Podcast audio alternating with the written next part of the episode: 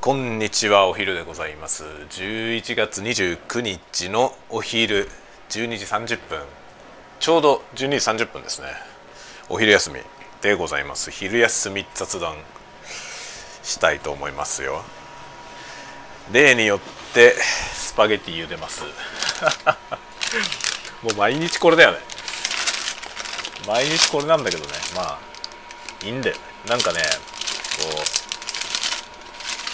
昼飯はね本当にやっつけがちですね。パスタソース。あれ？パスタソースなんかもっといろんなのあったと思うんだけど。いろんなのあったと思うけど。あれ？ちょっと待って。これ何？ちょっと待ってこれ。なんだこれ？なんかよくわかんないなんかよくわかんないはぐれはぐれパスタソースがあんな。これ何？あれ？ちょっと待って。もうペペロンチーノなかったっけ？ペペロンチーノなかった。なんかトッピングだけあるな。あこれトッピングこの間入れ忘れたトッピングか。トトッピング入れ忘れたやつかな。なんかよくわかんないけどあるわ。まあいいや。なんか適当にここら辺にあるやつを食べましょう。いきなり始まって早々ガサガサ。申し訳ありません。今日はですねオープニングオープニングじゃねえや。なんだっけもう言葉がおかしいな。あの午前中のね午前中のお仕事はあのちょっとですねセミナーみたいなちょっとクローズドでねセミナーみたいなお話を、え聞かせてもらう。まあ、あるある種の技術の詳しい方にですね、えー、教えてもらうという会を催してもらっていろいろ教えてもらいました、まあ、クラウドの話だね。まあこれからねそういうクラウドで設備をねあの社内に設備を持たずに、えー、クラウドで管理していくっていうのが増えていきますよね。そういうことをちょっとねなんとなくうっすらは知ってるんですけどもうちょっと詳しく知らないといかんなっていうことで教えてもらって実際に運用をね今後僕らもやっていかなきゃいけないですねみたいなそういう認識を新たにしたというそういう午前中でございました。かなり有意義な時間を過ごさせてもらいました。まあねそういうそういうようなこともやってるのよ。何屋さんだかよくわかんないけどね。何屋さんだかよくわかんないけど結構そういうね、えー、ことを仕事でやってるわけですね。だからなんかねまあクリエイタークリエイターじゃないんだよねもはや。もともとはクリエイティブの方方面だったんですけどね。もう次第にね今はもうシステム屋さんみたいになってきてますね。まあだんだんなんかねその年とともにね年も取るしいろいろね働く領域はだんだん変わってきたりってことはあるなと思いますね。この年になってくると思うね。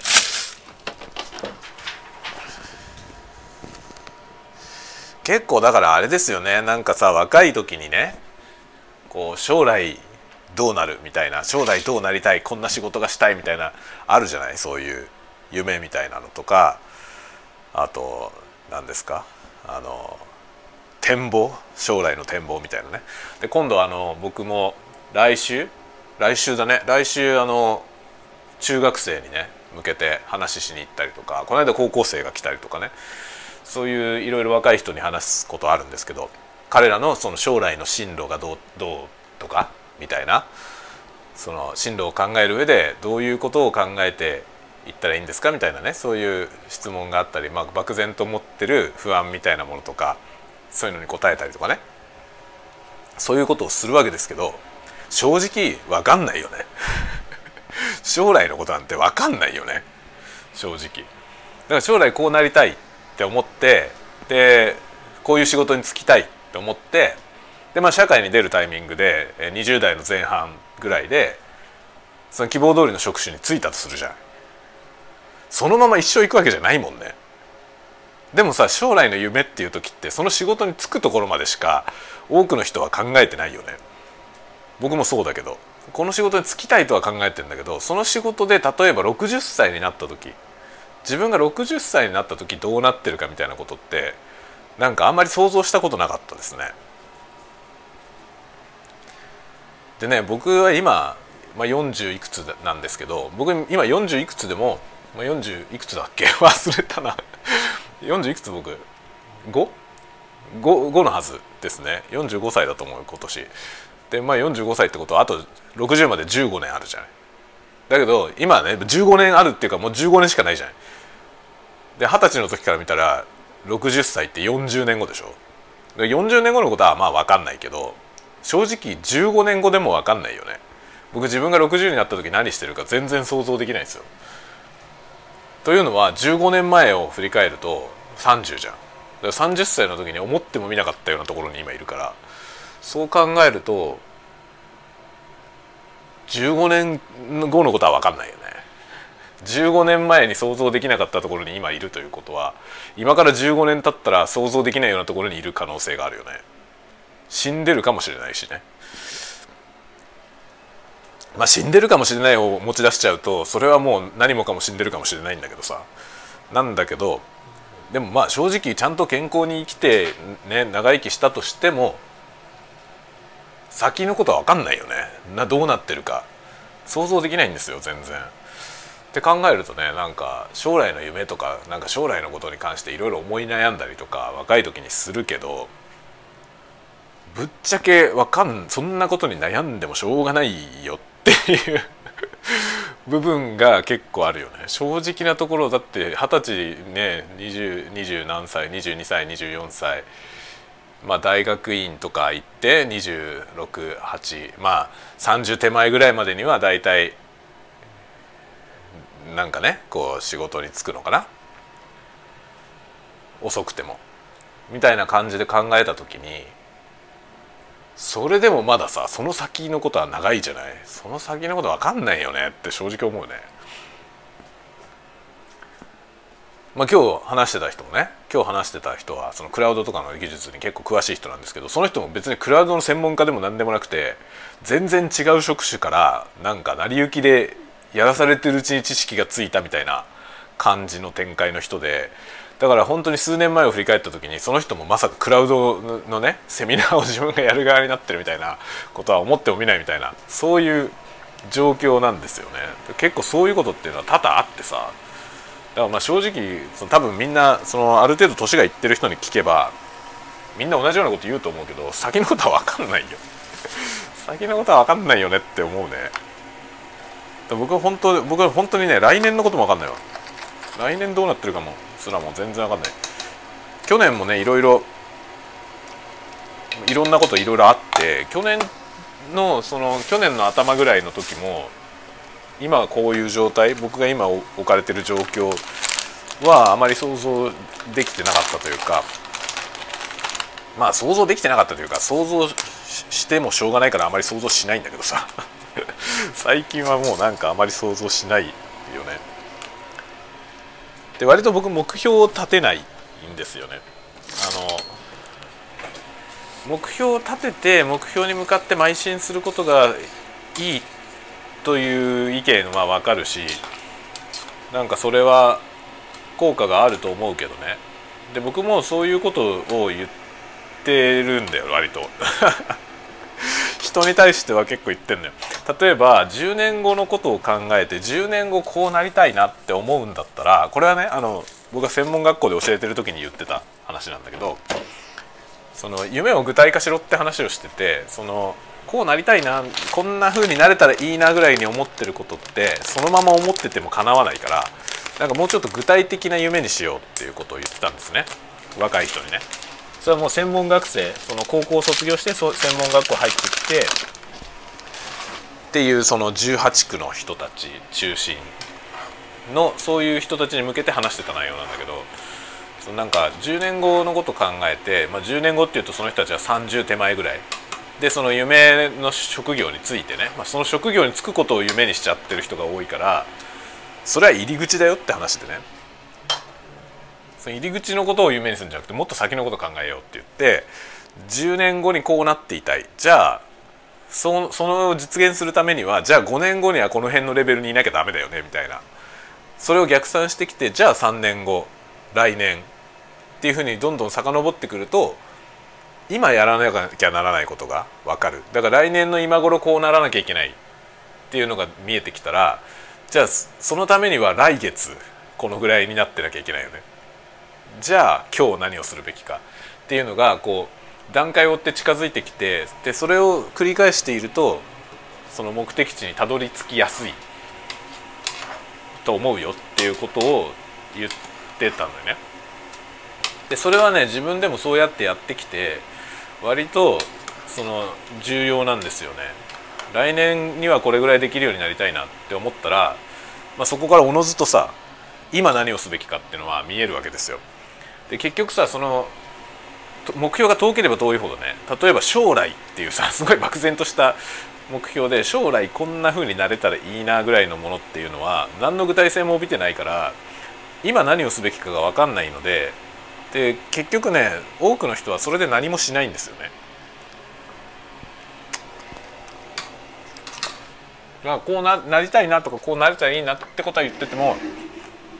でそのために今何してるのっって聞くと何もしてないっていう人が結構多いですよね。それだとまあ叶うはずがないんだよね。でじゃあもうちょっと現実味を帯びさせるためにはもうちょっと具体的な目標を掲げてでさらにその具体的な目標をもうちょっと細分化してきて直近何をすればいいのかっていうところまで引っ張ってくると今すべきことが見えて一歩でもこう近づくよっていうねそういうことを学生によく言ってたんですよ。でそれはもうそその通りなんだけど僕はもうねそのそうやって自分も若い頃はそうやってやってたんですけどあのね10年後のことを考えてもしょうがない しょうがないという位置に今行っちゃって10年後こうなりたいと思って今が何をすべきかみたいなことをねもうやらなくなっちゃいました10年後どうなってるかは全然わからない。全く違うことをね今日やりたいと思ってることと違うことをやってるかもしれない。だから結局僕はね先のこと考えないことにしたの。つまりはこうなりたいというその目標を持たないことにしたの。そうじゃなくて今やりたいことをやる。というふうに変えたんですよ。で僕なんか前にもどっかで話したと思うんですけどあの僕のね目標なんかその1年の抱負とかさ正月とか誕生日とかにこう抱負を掲げたりするじゃない。で僕はもう長いことねもう何年だろう10年以上もう多分10年以上あのあれなんですよね。その目標はね一つしかなくて昨日より今日必ず前進するっていう目標なんだよね。それ1個だけです僕の目標は。何でもいいの。要素は何でもよくてだか昨日知らなかったことを一つでも知るとか昨日できなかったことを一つでもやる。でそれができたらもう達成。でこれはねこれってすごいことなんですよ。必ず毎日前進するってことなんですよこれって。ものすごいでしょ。ものすごいと思いません。必ず自分が毎日前進するって言ったら1年間で365日分進むじゃん。それってすごいよね。だから停滞がないんですよ。なんだけどものすごいことなんだけどそれほどものすごい迫力を持ってなくても達成できんのよね。一日一つでいいから。昨日より今日何か一歩でも進む。そんな大それた成果は必要ないんですよ。昨日の昨日よりもなんか前に進めばいい。知らなかったことを一つでも知ればいいしなんかなんだろう。あのできなかったこと？一つできるようになればいい。そのくらいだったら割とできるんですよね。でこれがねめちゃくちゃいいよ。僕はそういうふうに変えたんですよね。もうなんか1年後こうなるとか言っててもなんか再来週ぐらいに起こった何かで全然違う道に行っちゃうこともあるわけよ。何しろ僕はさミュージシャンになりたかったんですよ。高校の時。ミュージシャンになりたくてミュージシャンの道を志して19歳20歳ぐらいですかね専門学校に行ってたんだよ音楽のね。でその時に専門学校の在学中から音楽の仕事を始めてフリーランスでねいろんな音楽の仕事本当にね末端のどうしようもないような仕事ですよ あの一部はあのユニゾンっていう作品に書きましたけどああいう感じの本当に末端のどうしようもないなんかバスへのミュージシャン。だからミュージシャン崩れのその崩れきって他のことやってるならまだしも業界のすごい隅っこに引っかかっちゃってろくでもないことになってるもう最悪なパターンですよね。その最悪なパターンのミュージシャンをやってたのよずっと。20代の間だから28ぐらいまでそれをやってましたね。それでもうこの道は先がねえなと思ってその後要はこのままやってても暮らしていけなくなる。っていう感じがね気配が、まあ、あの単価が下がってきて、まあ、何しろそもそもそんな大した価値がない仕事だからまあどんどん切られていっちゃうわけですよ。で結局単価は下がっていくし足元見られてるんだよね。でそういう状態だったものをこれじゃもう食っていけなくなっちゃうからっつって映像に転身したんですよ。28?28 か9の時に今度は映像の専門学校に入って映像を学んだんですよね。で映像を学んで映像業界に転身して30歳の時に初めて就職してだから僕は会社に就職したのは30の時初めてなの。その時はあのアニメのクリエイターになりましたね。でやっててで35ぐらいでプログラマーになったんですよ。そこそこら辺からこう35ぐらいからプログラミング始めて会社の中でねその映像の仕事の中で映像の仕事で使うプログラムを書く仕事になりましたね。だからプログラマーに転身したんですよ。っていう感じで今はエンジニアみたいな仕事をしてるんですけど分かんないじゃんだから。結局僕はミュージシャンをやりたかったんだって。だけど状況は全然どうなるかは分からないまさかこんなプログラム書く人になるとは思わなかった自分はそんな感じだからさ本当に来年どうなるかも分かんないし全然違う仕事をねしてるかもしれない。ってなったらね来年までにこうこれをできるようにしようとかって思うのはもう僕にとっては無駄なんですよね。例えば今なんだろうな、まあ、今僕がやりたいことは結構英語英語できるようになりたくて英語喋れるようになりたいから英語を日々勉強してるけどそれはなんか来年くらいまでにはこれくらいできるようになりたいなみたいなのは漠然とあるね。あるけどそれは多分ねやめないと思いますね。なんか他の要素によってその英語がいらなくなることは多分ないからこれは続けていくと思いますけど今だとなんだろうな例えばクリエイターとしてねこうこういうポジションに行きたいみたいなのはもう掲げてないですね。それはねもう掲げても無駄だったんだよ僕の場合は。アニメのクリエイターでもその入った入り口の時にの職種のそこの部門のなんか一番ヘッドみたいな。例えば僕は撮影っていう仕事で入ったんですけど撮アニメの撮影をしてる時に撮影監督っていうのは一つの夢だよね。なんだけど何年後に撮影監督になりたいなみたいなことは思わなかったんですよ。分かんないから。結局僕は撮影をいつまで続けるか分かんないからこの5年後に撮影監督になりたいなみたいなみんな普通はねそうやって目標を立てて頑張っていくんだけど僕は5年後に撮影監督とか言ってても来年違うことしてるかもしれないからね面白そうな話がもっとさ目の前に落ちてきたらそっちに行っちゃうから5年後の目標を立ててもしょうがないなと思って立てないことにした昨日より今日何か新しいことができるようになればいい。だから技術をね。あの仕事の技術を何か学んだらそれでいいし、まあ、何でも全然知らないことを何か知ったらそれでいい。だから例えば昨日まではパッと見ても何だか分からなかった車が何という車か分かるようになればそれも一つなんですよね。全身なの僕にとっては。それでいいことにしちゃうんですよ。そしたら簡単なんだよね。一日に一つ前進するのってほんと簡単で例えばあ今日何にもまだ前進してねえぞって思ったら日付が変わる直前にね例えばなんか怪獣図鑑見てウルトラマンの怪獣で一つ名前わかんないやつ覚えればいいのよ。次こいつ見たら名前わかるよみたいな。もう本当に自分の中でそれくらいのハードルでその一日一つ何か覚えるっていうことをやっててそしたら一つどころじゃなくね覚えられるんですよ簡単に。別に朝から普通に夕方までねこう起きてる時間さ。暮らしてればなんか新しいことを一つぐらいは知るじゃない。例えばなんか今まで一度も作ったことない料理作ってみる。とかは分かりやすいよね。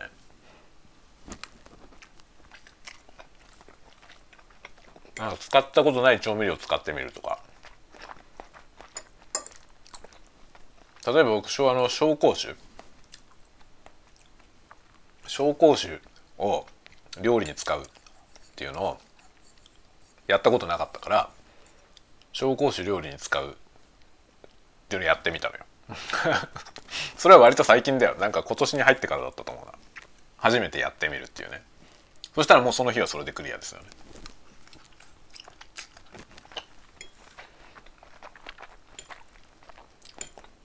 そういうふうにしてやっていくとなんかまあ僕の場合ねその大きい目標を立てないからそれでいいんだよね。でそうやってやっていくとなんかその日々なんか新しいことを覚えようとしてアンテナを張ってるから面白いことにも出会うのよね。で面白いことに出会ったらもうそれ面白いと思ったらやる。別に大きい目標がないからできんのよ。例えばさなんだろう漫画を描いていたとするじゃない、まあ、僕は漫画は描けないけど漫画を描いてたとして例えば1年後にデビューを目指すいいと思うんですよね。1年後にデビューを目指すぞってやってる人はそれから2週間後になんか全然違う面白そうなものをパッて見た見た時に自分は1年後にデビューを目指して漫画描いてるんだからこんなことをしてる暇はないってなるじゃん。多分なるでしょ。多くの場合なると思うんだよね。っていうか僕自身がなるんだよ。僕は1年後にデビューしようと思って漫画を描いてたら多分それ以外のことはシャットアウトしようとすると思うんだよね。そうしないと達成できないから。で多分達成できないんですよ本当に。そうしないと。だからどっちを重視するかは本当に人によるよね。何が何でも漫画家になりたい人は絶対目標を持った方がいいと思うんだよね。1年後に漫画漫画家でデビューするぞって目標を持ってだから今これをやらなきゃいけないっていうのが逆算してきてそこに向かってった方が絶対いいと思うのよ。だけど僕は自分の価値観がもうそういうところじゃなくなっちゃってそうもっと柔軟にもっと面白そうなものがあるんだったらそれを知りたいってずっと思ってるのでだからね今やってることも何か別の要素が出てきてこっちの方が面白そうじゃんってなったらもう容赦なく捨てる。もう容赦なく捨てて面白そうなことをやるっていうね。これはでもねめっちゃ危ない道なんだよね。人による本当に人によると思う。これは向いてない人がこういうことやるとあの何もものにならなくてで最終的に自分がもものすごいへこむからやめた方がいいですね。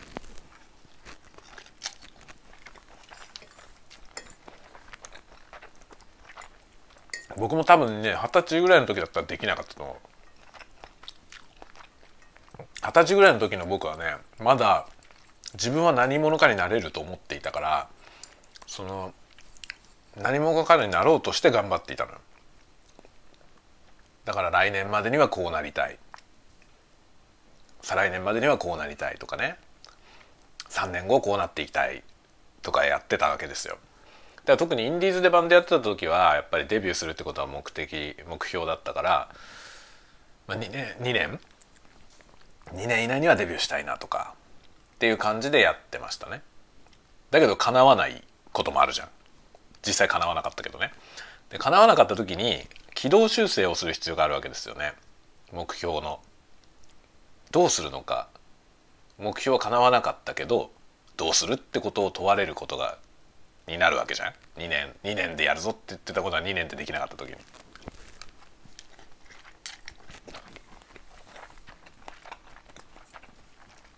で結局のところさ世の中のその啓蒙いろんな啓蒙書とか自己啓発いろんなのあるけどあれ基本的にその達成した人の経験談がほとんどなんだよね。それをやった挙句に達成できないことも多いんだけどその人たちの体験談ってほとんど外に出てこないんですよね。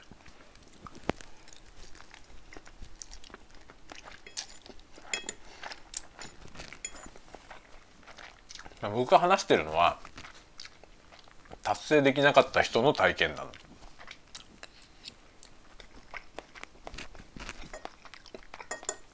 そして最終的に目標を持たないことにした。だから別にこれを真似しない方がいいと思うよ。若い人は特に。だけど僕今までやってきてねいろんなことに挑戦していろいろ挫折したりまあある程度できるようになったりある程度評価されたりってことはあるけど結局じゃあ何か叶ったのかって言ったらあんまり叶ってはない。でもそれでねあの思ったのはこれはね30ぐらいの時に思ったんですけど自分は何者でもない。というね。何者でもないし頑張ってるけど頑張ったところで大したことにならない。っていうことを知ってなんかねそれを知ったところがスタートラインだった気がするね。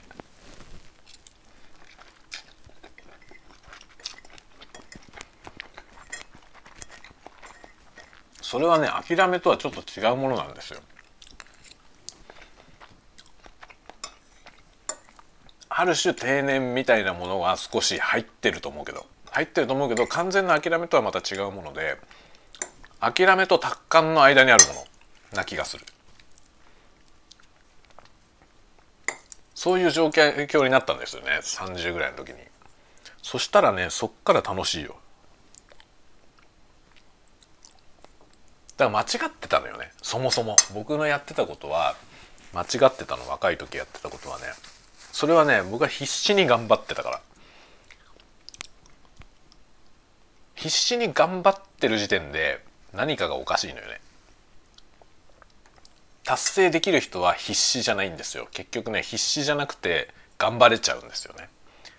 でも必死にならないと頑張れない人はそもそも何か間違ってるのよ。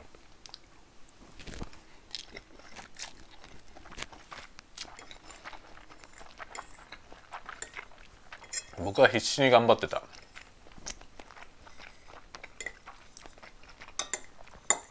だから最初楽しくて始めたことがいつしかあまり楽しくなくなってるのね。ねばならぬでやると楽しくなくなるじゃない？で結局すごい人っていうのはねばならぬでやってないよね。それをねでもそういうことに気が付いたというかちゃんと自分で理解できたのは30ぐらいの時だったと思う。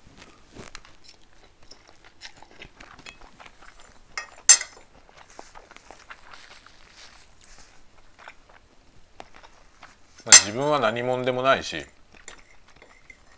何者にもなれないというその現実。でそれを思い知ってからがなんかスタートだよね。振り切れたというかね。で若い人にはそういうことは言わない。これ若い人はそんなこと思う必要ない。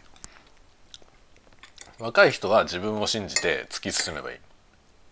だけどいつか自分を信じて突き進んでても何にもならなかった時に自分はもしかして大したことないんじゃないかと思わなきゃいけない日が来るんだよね。だけどそう思った時にそれは別に絶望的なことでも何でもなくてまあ絶望だったけどさ。僕にとっても絶望的なことだったけど。だけどそれは絶望でも何でもないんですよ。後で振り返ってみたらそこがスタートだったんだよ。だから願わくば僕はもうちょっと早くそれに気づけれたらよかったなと思い思いますね。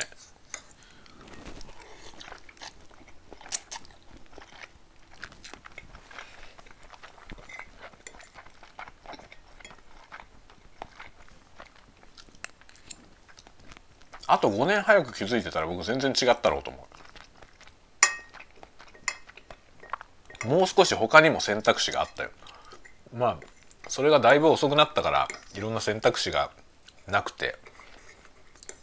そのできる範囲のことで今やってる感じではあるけどね。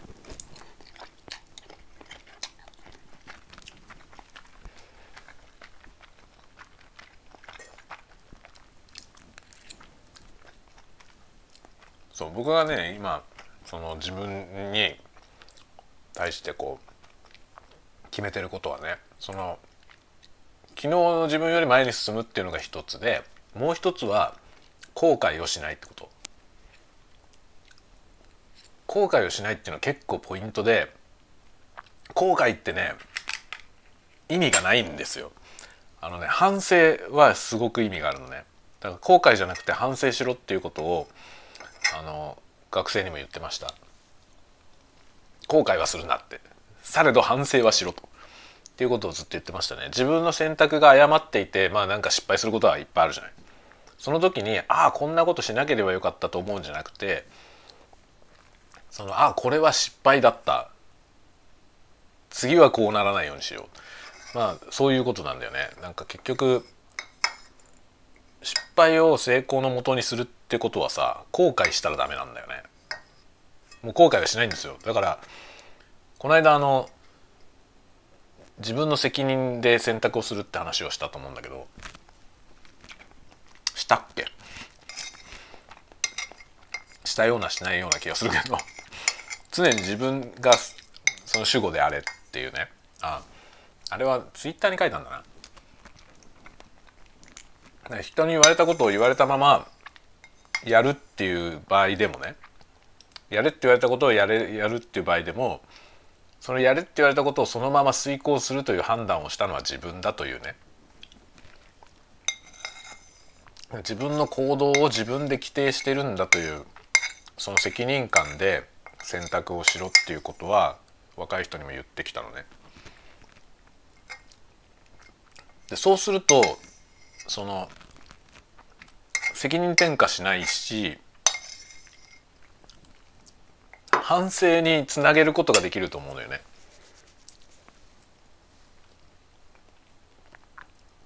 やっぱり反省するのってさその原因が自分にあるってことを認めるっていうことがさその反省の入り口にあるじゃない。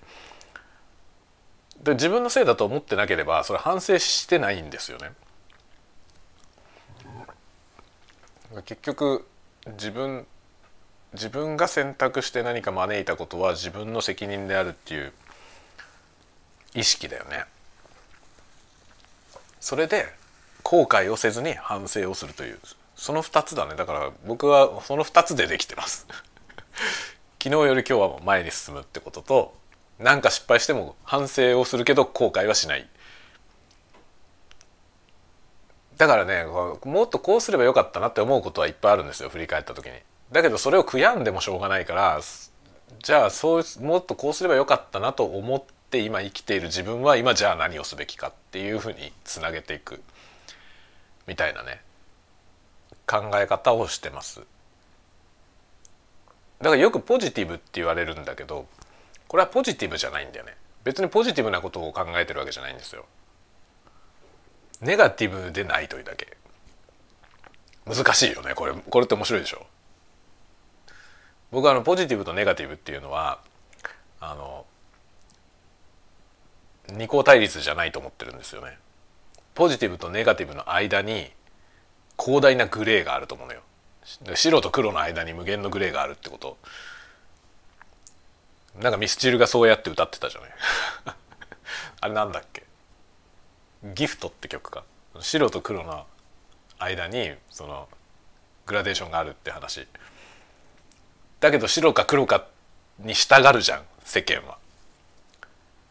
でもそんなに簡単なもんじゃないよねってことですね。多くの人はそのグラデーションの中に含まれていて白と黒で割り切れない話が多いわけですよ。ポジティブかネガティブかも二項対立じゃなくてその中間がいっぱいあってで僕は多分そのねフラットなところにいると思う自分は。ポジティブだとは思ってないですね。あんまり前向きなことばっかりは考えてないね。だけどネガティブに考えないから前向きに見えるんですよ。それはすごくあると思う。だからポジティブになろうとすると結構ストレスがたまるけどあのネガティブを避けるってことは意外とできるかもしれない。そんなに悪く考えなければいいだけ。だから失敗した時悔やまないというのは一つのポイントだと思いますね。だけど失敗は失敗だと認めるの。それはすごく重要だと思いますね。結構ここってさニュアンス本当に細かいニュアンスなんだけど失敗してもいいっていうのを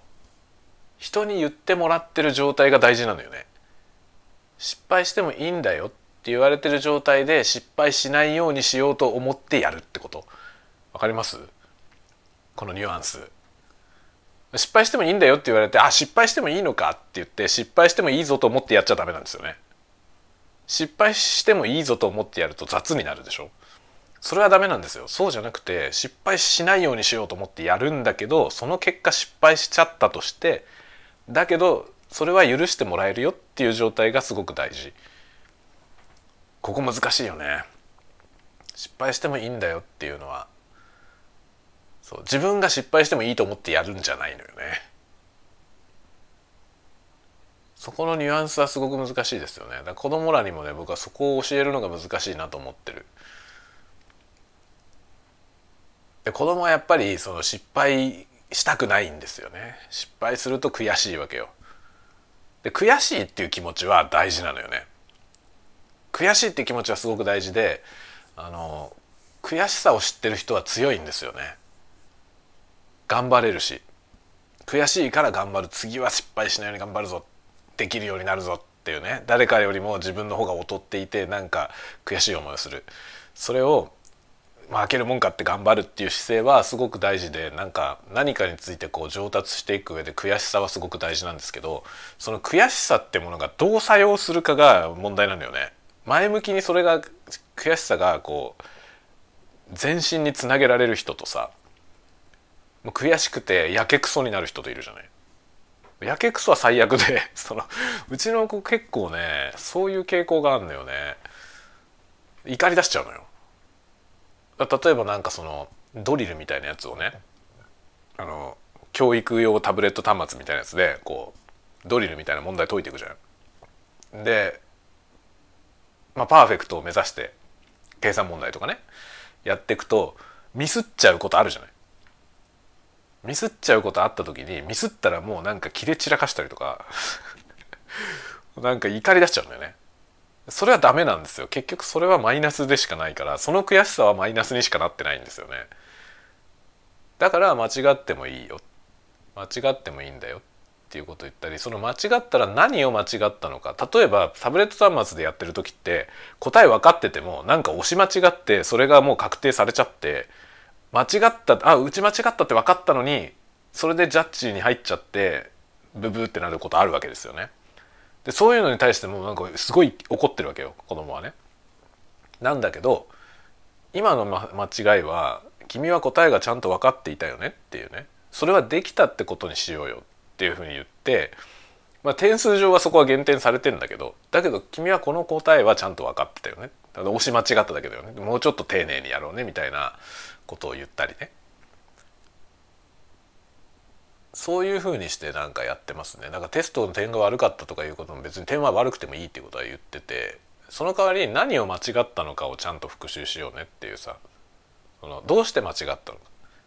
分からなかったんであればその分からなかった知らなかったじゃあ知ろうねっていうね。そういう前向きな姿勢でなんか何事にも取り組んでいく。っていうねそれをなんか子供に教えたいよね本当にそこが一番伝えたいことなんですよね。失敗しても終わりじゃないし次があるでもそれを次につなげられるかどうかは自分次第なんでそこに次につなげていくメンタリティーを持つ必要があるっ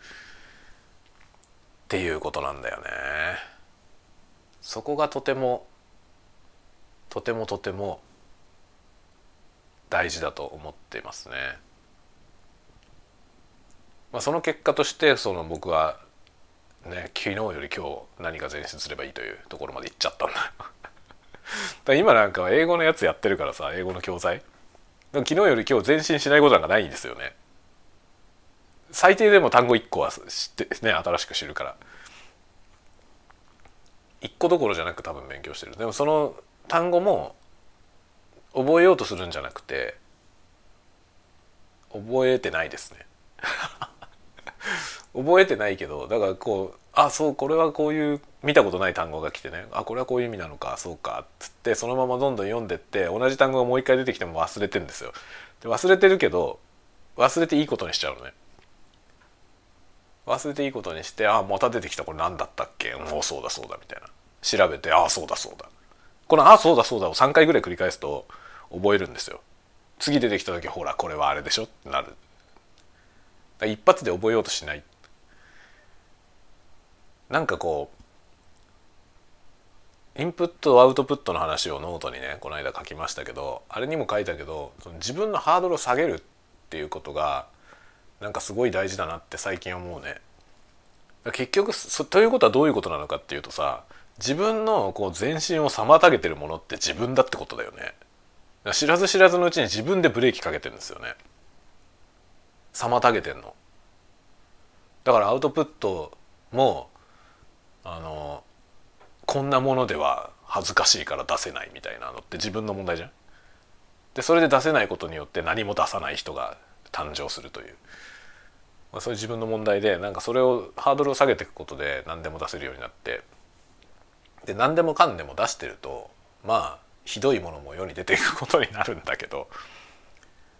だかそれが積みが積み上がっていくんだよねっていう気がしますね。なんかだからこのスタンド FM もね僕は何にも何にもハードルがないからこれ。超楽ですよ。っていうかこれは別にやるやりたくてやってるというかなんだろう。あのやらねばならぬとは全く思ってなくて毎日続けなくてもいいし気分が乗らなきゃやんなくてもいいしっていうね。それぐらいにしちゃうとこうやって続けられてで500回も続けばさなんかそれなりの何かじゃない。まあ僕これによってこれによって僕自分が何か進歩した実感は全くないけどね。昨日もなんかそんな話が少し出てさなんかちょっとそのそれに回答するのを機会を逸しちゃって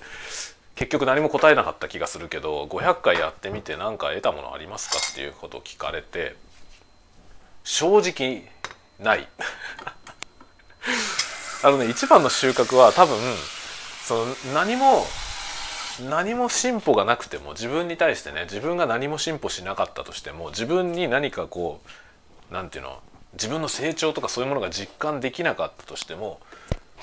それでもいいと思ってやってることそれ自体がなんか収穫だと思うね。収穫を求めなくなったことが収穫だと思っていますね。でこれがさ一時が万事他のことにもこれが波及していくわけですよ。そうするとなんか自信になってくんですよね。変な風に。なんか大したものは出してないけどさ。大したもの出してないじゃんって話はあるんだけど大したものじゃなくても別によくねっていう思えちゃうところがね。で結局こう100発撃てばその100発撃った中に1つ2つはさなんかこう目の覚めるようなのがあるかもしれないじゃん。だ僕は500回これをやって500回やってる中にはさなんか時々いいこと言ってるやつもあると思うんだよね、まあ、大半はどうでもいいけど。どうでもよくてもいいから作るっていうのは結構いいポイントかもしれないですね。だからツイッターの感覚なんだよな。僕ツイッターの感覚でアウトプットしていこうと思っている。いろんなものをね。だから絵描いたりとかもそのどんどんどんどん描く。へぼくても何でもいいから。で最近はちょっとねまた久しぶりになんか楽器楽器をやりたくなってきてもう僕も久しくやってないんですよ。僕ミュージシャンを目指してたのにもう20年くらい楽器触ってない。もうねなんかやりすぎたんだよね。結局。もう、ね、命を懸けすぎてそれでもうねあのそれが挫折したことによって何もかも嫌になったんですよね。だからなんだろうそのね僕にとってはそれは何ていうの自分の才能を超えたことをやろうとしてたってことだよね。才能の範囲であればさそのあまり苦もなくできるはずなんですよ。逆に苦もなくできないんであればそれはあんまり才能がないってことなんだよね。それに30過ぎて気がついてだから30過ぎて気がついたけど他にやりたいことがいっぱいあったから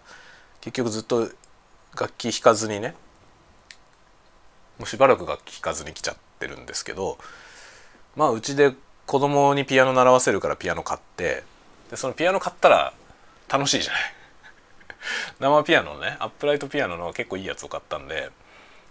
いい音がするんですよ。そうすると楽しいですよね。それを触って結局 fun to drive。まあ僕いつも fun to drive って言葉を使っちゃうんだけどその何かストイックに結果を求めるんじゃなくてただ楽しいからやるっていう、ノリでできるようになってきて最終的にただ楽しいからやるっていうのが継続できる状態が才能があるっていうことだと思うのよね。だから結局僕が好きななんか最近ねその中学校ぐらいの時に好きだったミュージシャンとかの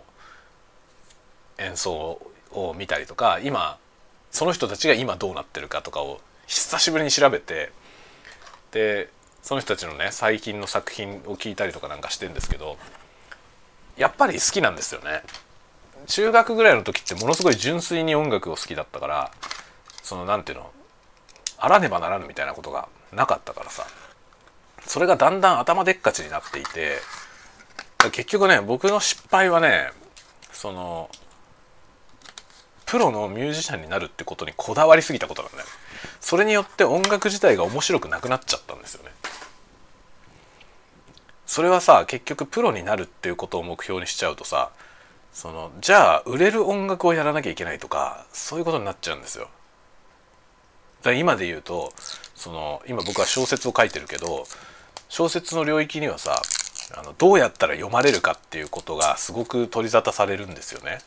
だけどどうやったら読まれるかを追っちゃったら僕が小説つまんなくなると思う。でやらなくなると思いますね自分で。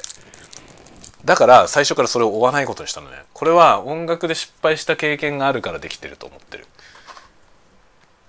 あの経験がなかったら多分僕は今ねその数字を求めて小説書いてて多分3年ぐらいやって伸びなくてもういいやってなってると思うね。だからプロになるっていうことは全然目標じゃないですもはや。だから僕は自分の小説をねその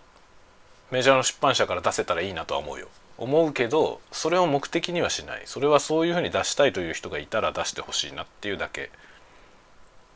だそんな甘いことじゃあさ無理に決まってんだろ多分言われるけどだったら無理でいいのよ。っていうね今そういう領域に行ったんですよね。僕は自分のアートを追いたいだけでなんかそれが楽しいしそれで満足のいくものを書きたい。まあそこに関してはストイックなんですよね。そこに関してはストイックだけどそれその結果っていうのは結局自分のジャッジなので自分が満足のいく結果になればいいいいんですよね。でそれに対して同じような感覚で評価してくれる人がいればさそれはおのずと評価されていくわけじゃない。でそのおのずと評価されることしか求めないんですよ今もう。その評価されることを求めて何かを作っていくと歪んでいくからね。でそれ歪んでいくと自分が一番苦しいということを僕は音楽の時に知ったのでなんかね。今は素直にできるようになりましたね。だからやり時だと思うのよ。音楽も。音楽もやり時だと思いますね。だから僕ずっと離れてきてるけどもうだからがむしゃらにやってた時からはだから256歳まではすごい本気でやってました。それから10 20年だよね。もう20年なんだ。20年ブランクがね。ありますけど最近久しぶりにやっぱりねこう頭でっかちになる前の前に好きだったものを聞いて、まあ、そういう人たちの今の姿とかを見て当時見えてなかったものがいっぱい見えますよね。でいいな改めていいなと思ってこういう音楽を自分もやりたいなって思った時にもはや売れるとか売れないとかどうでもよくて自分がいいと思うものねやりたいと思うものをやりたいと思うようにやるっていうスタイルで今だったらできるなと思って。遠かったですね。こういうふうに思えてれば。ね20代の時にこういうふうに思えてれば僕はまだなんか違う領域に行ってたかもしれませんよね。そう思えなかったことが僕の度量の狭さだしその身の程ってことだと思う。でそれにそれを知って自分の身の程を知ったところがスタートなんですよ本当に。だから30歳ぐらいの時そう思ってようやく今自分のやりたいことがねできるようになってきた。だから何もかもやってますよね。なんか一つにしろって思ってる人いると思うけど僕は一つにしなくていいのが僕のスタイル。だから多分ね思ってる人いると思う。そのストイックに小説書いてる人から見たらなんだあいつと思ってる人はいると思うね。もう小説書くんだったらお前小説だけ書けよって多分思ってる人はいるしだから多分あんなやつに負けるもんかと思って書いてる人はいるだろうね。別にいいんですよ。それはそれでよくて、まあ、僕は僕のスタイルで音声配信もやり YouTube もやり歌も歌うし このね小説も書いてでまたさらに楽器もやろうとしてる。ちょっとね久しぶりにギターとか弾いてみようかな。僕はまあベーシストなんですけどギター弾いてみようかなとかちょっと思ってますね。というのもギターをある程度弾けるようになったら自分でベースも弾いてギターも弾いてなんか作れるじゃない。ベースって楽器はさまあ基本的に一人だとあまり面白くないんですよね。なんかの曲に合わせて弾くのは楽しいけどアンサンブルの楽器だからさベースって楽器は。まあ一部ベースでソロでね一本だけですごいもの弾いてる人いるけどで僕はそういうのも一応好きなんですけど最近というかねもうなんだろうな今はもうベースベーシストとしてはやっぱりアンサンブルをやりたい。でもアンサンブルってなかなかできないじゃない。もう特にこういう年になってくるとさ今更バンド組むとかっていうのもものすごい大変なのよね。ハードル高すぎるんですよ。結局みんなのスケジュールを合わせてスタジオに出向いてバンド練習をしてみたいなことでその1時間のスタジオ練習をするだけでももう調整しなきゃいけない要素が多すぎて現実的じゃないんですよ。お金もかかるしね。だからおっさんになってバンドやるのってこんな難しいんだなって思いましたね。でなんでもうアンサンブルをやりたいと思ったら自分とアンサンブルするしかないから。まずまずギターちょっと弾けるようになろうと思ってます。だからそういうのをちょっとやってって面白くなってきたらなんかそれもね YouTube にあげようかなと思ってる。こういうことやってみたよっていう。もう本当にだからレベルは低いよ。レベルは低いけど低くてもいいんだよ。というねそういう領域で今は活動していますね。いいじゃない。全部中途半端。中途半端でもいいよ。やらないよりはいいです。